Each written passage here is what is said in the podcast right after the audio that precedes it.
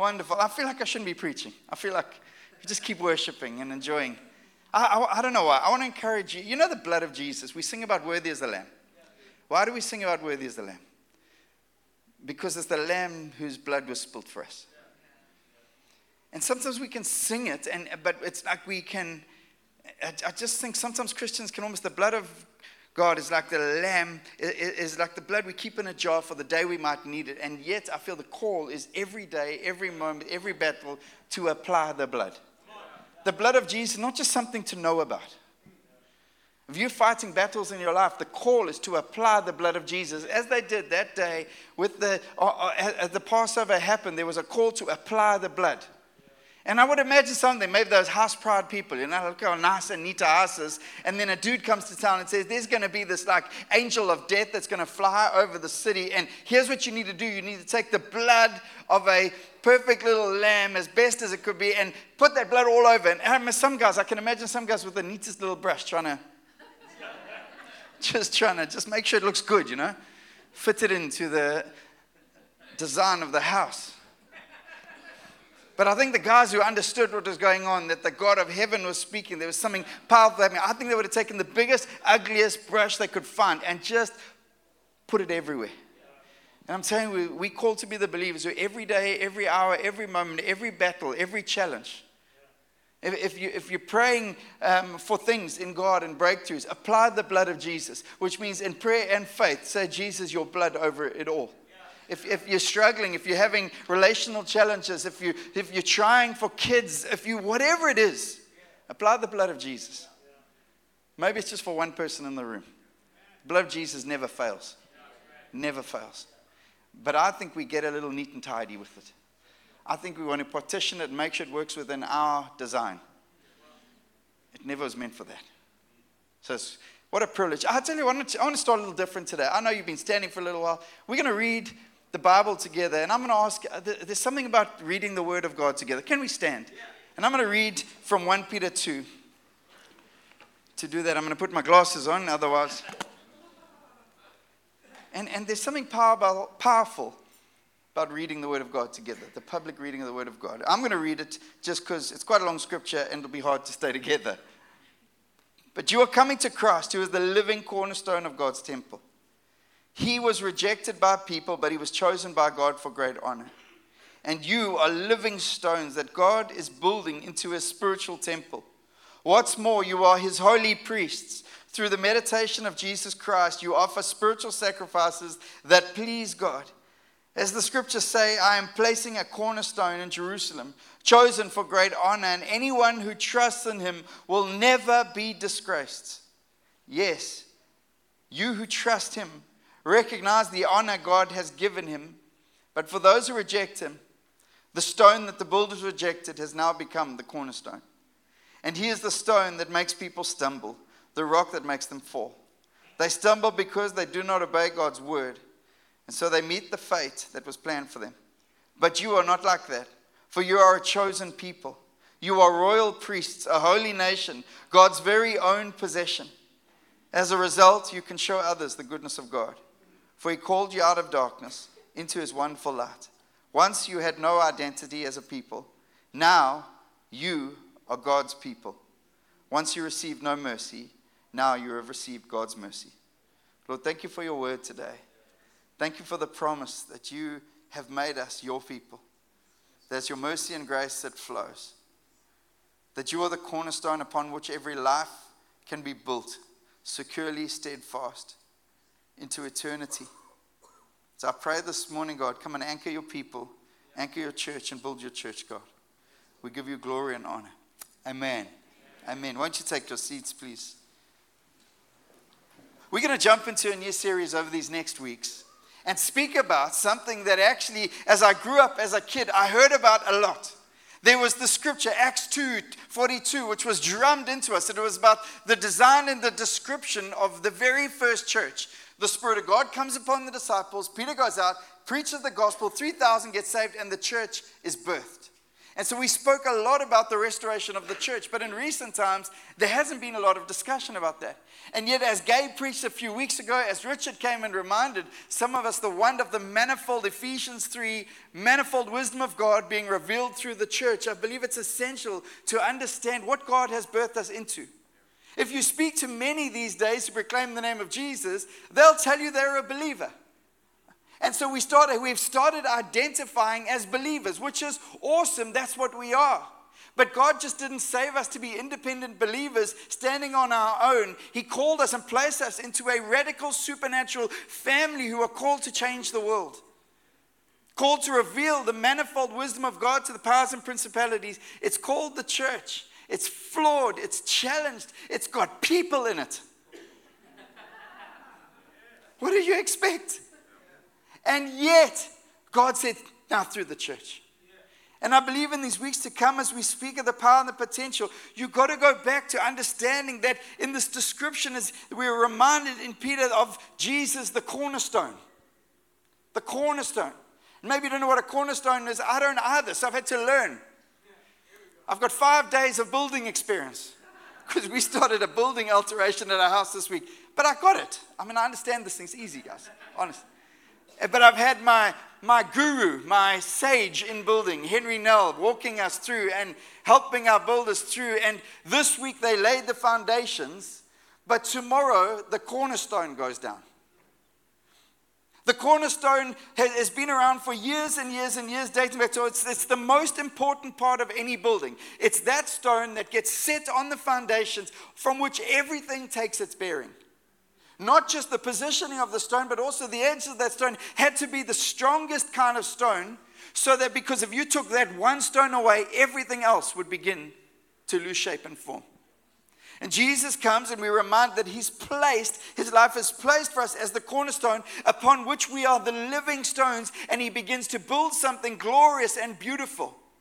Describes it this way He says, uh, he, he challenged the church, You become a chosen people, a, a, a royal priesthood or royal priests and describes us as God's people. Now, I know people can do things with pronouns these days and we can identify as many, but I can't. And in God's definition, He says He's going to take individuals as living stones. He's going to birth life into dead stones. He's going to place them each other. He's going to place them building one upon each other. But with Christ as the cornerstone, He's going to build something beautiful. It's called the church.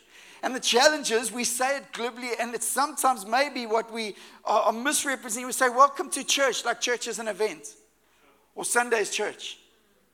We say things like, hey, and I say it. I know. I've said it from this pulpit. I'm just a petrol attendant called to pour petrol so you can go and be the church. But when we gather, we are the church. The, the, the nature, the essence, and the very power in the church is not our gathering moments and events and how they look. It's the fact that together we are built with Jesus as the cornerstone, our lives laid upon each other and being placed down. That's why we need those who've been around for a long time. And 1 John writes, the apostle writes, says, I write to you fathers because you have stood. You, I write to you sons. I write to you young children. When the church stops having those dynamics, I'm telling you, we stop building and the levels start becoming lower.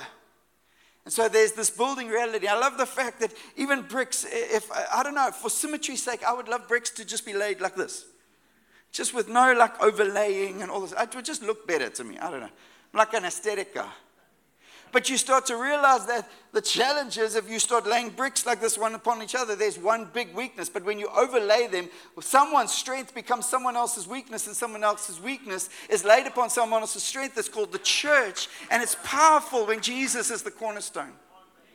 So, we're going to speak into some of these things and challenge us as we start to understand because we live in an interesting world again, where most Christians identify as believers strongly, but I will not submit to, I will not buy into something called the church. And there's reasons. There's the challenge of individualism. It's not been around since Corona, it was there before. I looked at notes when I preached in 2015 called the Irresistible Church, and, and individualism rampantly. It's, it's about me and, and what can I get out of it. And I want to tell you, as you grow up, there's a maturing process that the apostles write about that is essential. When I come to church, when I grow, you are called to be ones that others hold up, that others feed, but there's a growth, maturing responsibility that is called to happen within, not just in the world and at home, but in the church. Where there's a maturing that I don't just need to be one that is fed, I'm one that can feed. I'm one that can sustain, I can help others. And we go from the journey of being the diaper in church, the, the kid in a diaper at church, who everyone needs to help. Like, I, I remember coming to church and I don't know what was up and what was down. Like, like I, I don't know, can you do this? Can't you? Like, it's not about that.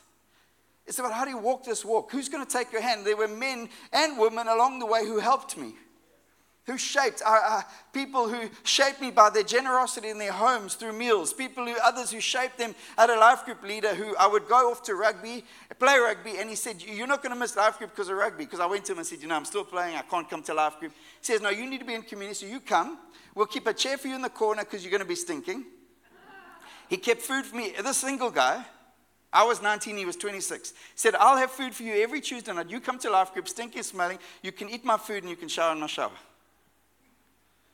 And I go, What? Why would you do that? You don't need me. I thought he was the business. He had a Toyota Hilux with an off road bike. I mean, what more could you want in life? I thought, yeah, I mean, that's like my dream. I'm 19 with nothing. I'm going, I've got my 5,000 Rand Ford Escort with holes that you can see the lines driving. I'm thinking, and why would you do that for me? And you start to see, oh, it's, it's the church. It's the church. We live in this, there's others struggle with this glass box Christianity. It's just me and Jesus in my glass box. If I just, it's me and the word. The problem is, it's hard to be a holy people on your own. You can come up with that idea, but I'm telling you, it doesn't work. It's hard to baptize yourself. You should try. It's, it's difficult. It's hard to navigate. It's hard to anoint you. It's hard to lay hands. It's hard to intercede for yourself. I don't know about you, but I find it hardest to pray for myself and for my family. I just find it hardest. At our hardest times, I find it easy to intercede and spend hours on my knees for others. But sometimes, and, and maybe it's bad understanding, but, but I struggle to pursue God. I need to know others are with me in that fight. And so we stand.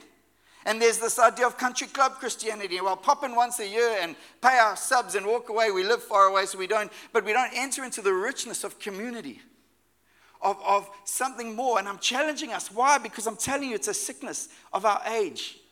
We can do community by joining a group on Facebook where no one knows our names. And we become heroes there, and our opinions matter there. But in real life, it's not the same. And when we get exposed, it's only the relationships that are real that hold. It's been an interesting week as I've navigated the last two weeks with one of my great friends, a great challenge in his life in the marketplace. And and, and opposition and trial and a whole bunch of stuff. And I've watched him have to get some realization of who's going to hold and who's going to be there and going leaning back into relationships. And he just phoned one day and said, I need to lean into a relationship that I know is safe right now. Do you have those relationships? But not just people who are safe because they love you. That's great. And we should have friends. I'm not saying that. I'm talking about people who can take you to Jesus who can remind you of who you are in Jesus, who can remind you are in terms of the design of God, who can take you to his presence and leave you there so you can become healed. Have you got those people? And I want to speak, and we want to speak in these areas because they are challenges, and our world is about consumerism. So shopping centers get bigger, and online stores get bigger, and the challenge is no one, everyone's forgotten that actually there's seeds got to be put in the ground for something to grow. And so the church, unfortunately, has become about, well, I walk away with a preach, I feel like I'm pepped up, but it doesn't necessarily challenge and pull us into the more, the, the, the mess of lives. That's where we grow, in each other's mess fighting for each other and having people to stand and fight. I want to preach this, and it's been interesting to preach this post COVID because, in some ways, that movement and that trajectory got put on steroids and said fly, and, and many people have set it back in the church. And I'm telling you, we've got to preach this. Maybe you say, Well, I've heard Acts 42 preached to me for decades. Yes, but is it taking traction in your life still? Honestly, I've done church since I was 14. I, have done, I led a 12, a, life group for 12 years every Tuesday night, and on that couch I saw things, God do amazing things. And so for the last 30 years of my life, I've done a lot of church, I'm pretty sure. I've done a couple of lifetimes of church. I used to be in the marketplace and still do three worship, lead worship three times on a Sunday in Durban, no air conditioning. I'd shower four times on a Sunday before the first service, after the first service, after the second service, before, and then after the, the, the, the, the third service in the evening. Because 35 degree heat with no aircon and leading worship is interesting.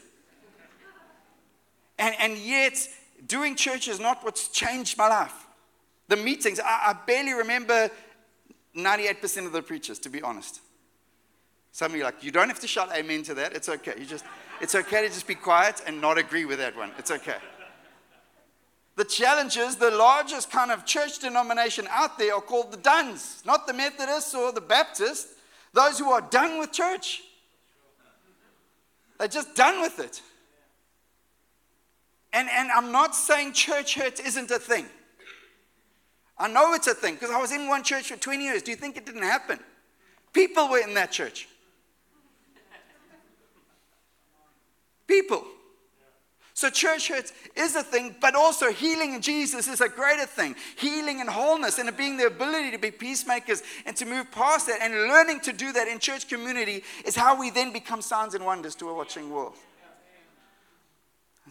You know, because there are many environments where people are, I get offended at the gym. No one greets me, no one brings me coffee, no one says hello. They're looking down and then you know, they, you pick up the small weights and then they look at you. then they want to. I'm, I'm. I went back to gym the other day. I haven't been in a long time. So I thought I got really light. And, and there's these big guys on my right. I'm like, don't look at them. Just keep doing your thing.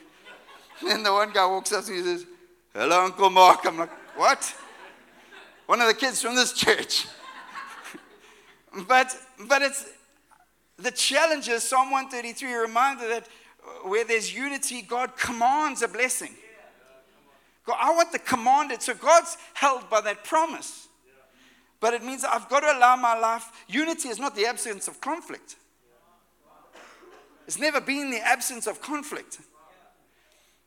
And so I want to speak, and we're going to speak, and I don't want to be able to cover all those areas but I'm also concerned as people are, and, and unfortunately, the, the stream is broken this morning, so there's no one online. I'm unfortunately concerned that people believe and really think that you can navigate a life of Christianity on your own, on your couch.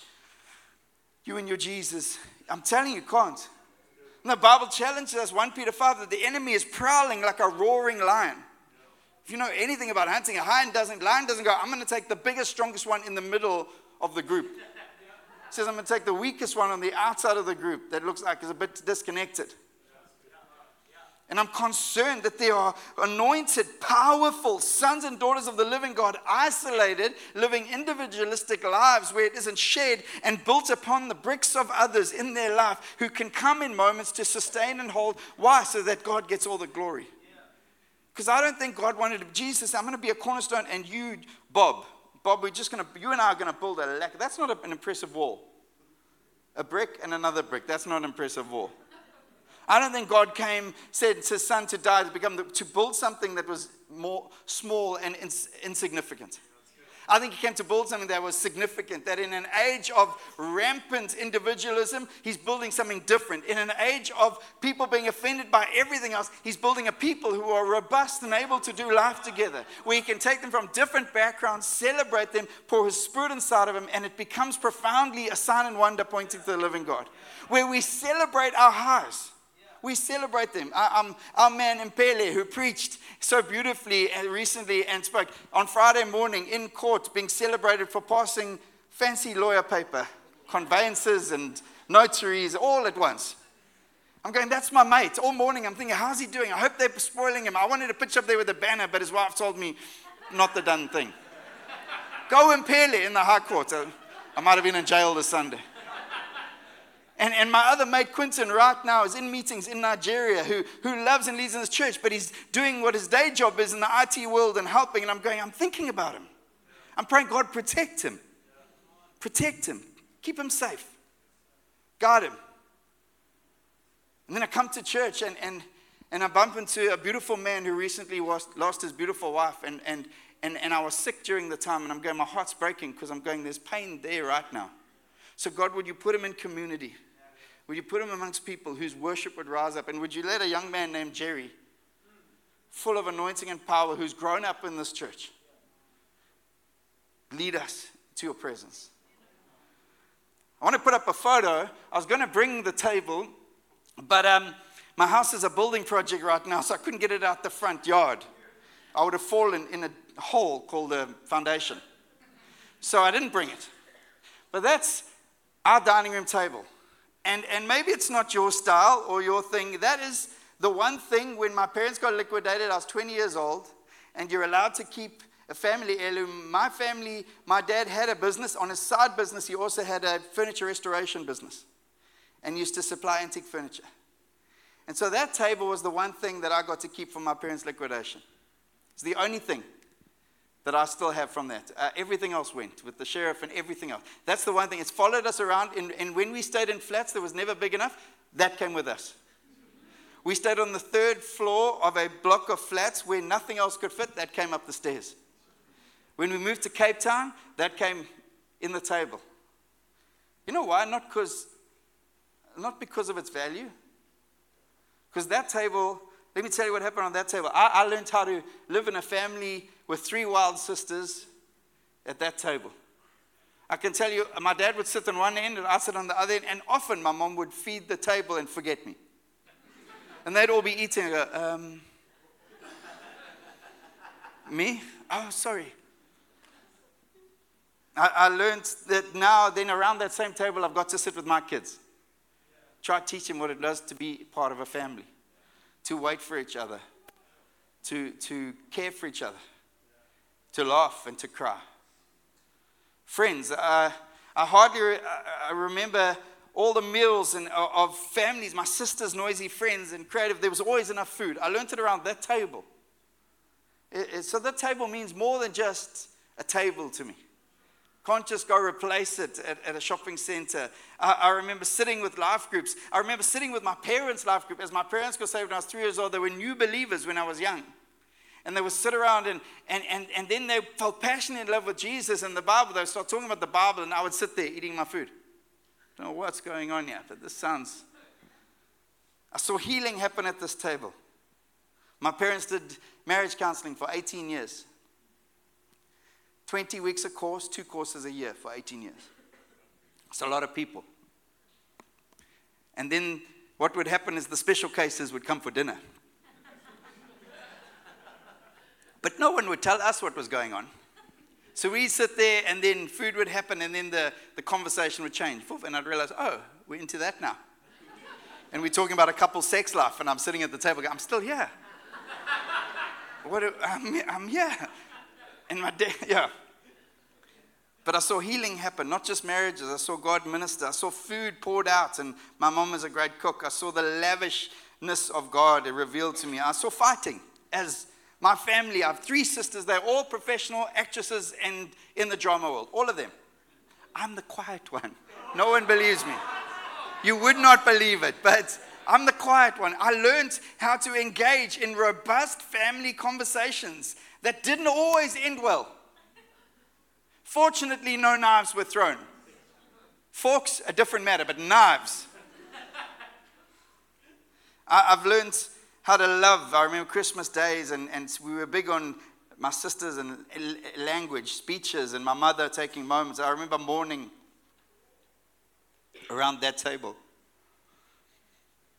navigating serious lows of loss of life and loss of all kinds. I remember celebrating 21st and birthdays. I remember God bringing healing and wholeness. I remember a man named Emmanuel who my mother during apartheid years would go preach every, every Wednesday morning at McCord Hospital on the Berea. Every Wednesday morning, and I'd go with her before school. And there was a man named Emmanuel who would translate with her. And he would spend Tuesday nights in our house and eat with us. And, and, and we had to navigate things like police arriving at our house. And then my dad has explained to me what's going on because I didn't understand and I just knew Emmanuel. I'm grateful for parents who were prepared to allow their table to be a table of healing and wholeness. I mean, that table, generations now stood. That table, big decisions. That was the table we are having a meal at. And Rory Dyer said to me, God's called you to preach the gospel. Will you leave your career and step into this and trust God that God will do something? It was that table we are sitting at many years ago. Laughed and life. I show you that picture because I'm telling you the local church is called to be a table. It's not called to be a fancy event. It's not the lights and the action and the camera. It's just a table. It's a table where sometimes you'll, you'll feel like your guts are getting ripped out. And sometimes you'll laugh till those same guts hurt. And it's right when Jesus is the cornerstone. And it's irresistible to God. He loves the unity, the gathering of the saints. It's irresistible. It's irresistible. This place is overwhelming for me because I know so many of the stories. By the grace of God, I think I forget much of them. Honestly, it's a grace of God thing because some are hard to carry. But I also know the victories and the breakthroughs. Roland and Stacy Britt. You guys are amazing. Honestly. Got to take your little girl home the other night from a choir event. The most confident young lady I know. And, and a product of your home, but by the grace of God. And so we're going to spend some time, and, and literally, I think I've got to my introduction.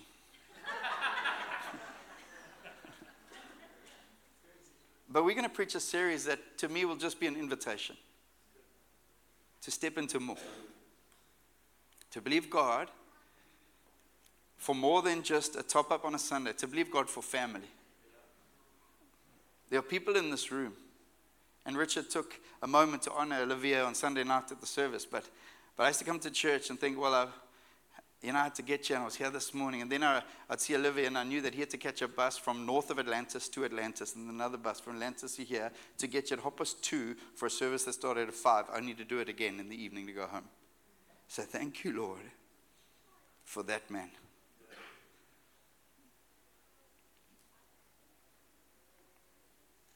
I also know there's been people who've been offended in challenges in churches.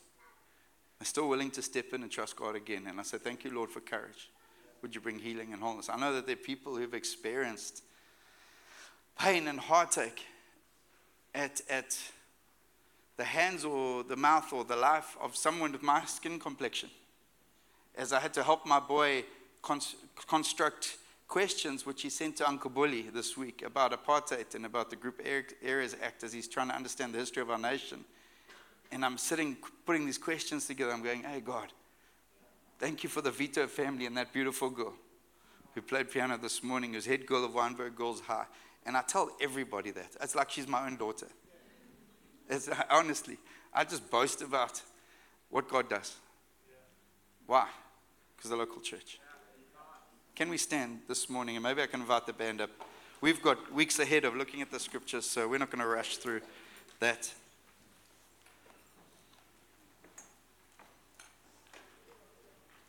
Here's the invitation. There's more, so much more. God wants to heal, He wants to restore, but He also wants to release and send out. So that the world sees Him.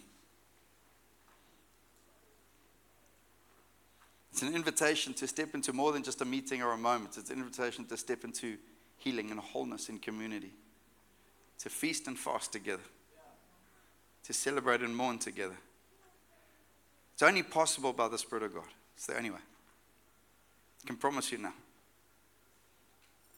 I look at my mate Jerry over there and I'm going, I'm not sure I'd let him dress me next Sunday.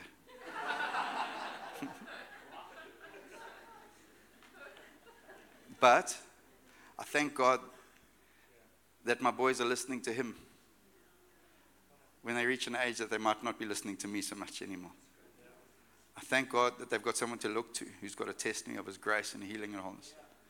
I thank God for a man that God sent from Zambia to disciple and be a part of the discipleship story of my kids' story. I thank God. So let's pray. Maybe we can worship a little bit more. God, I don't know what you're doing, but I pray that you would come and shape your church, lead your church, love your church. We apply the blood this morning.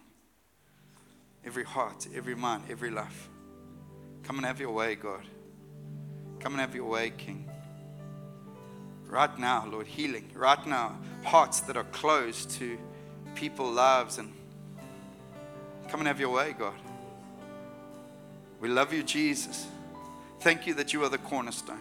Thank you that you are the one of whom we take every line and every direction and every story. It's all you, Jesus. So as we finish in praise and worship, come and bring healing and wholeness. Come and build your church. Come and build your church. The manifold wisdom of God revealed in and through your church. Come and build your church. Not a brand and not a meeting and not one church. Come and build your church, God. Come and have your glory. Come and have your way. We worship you, God. Let's worship our King together.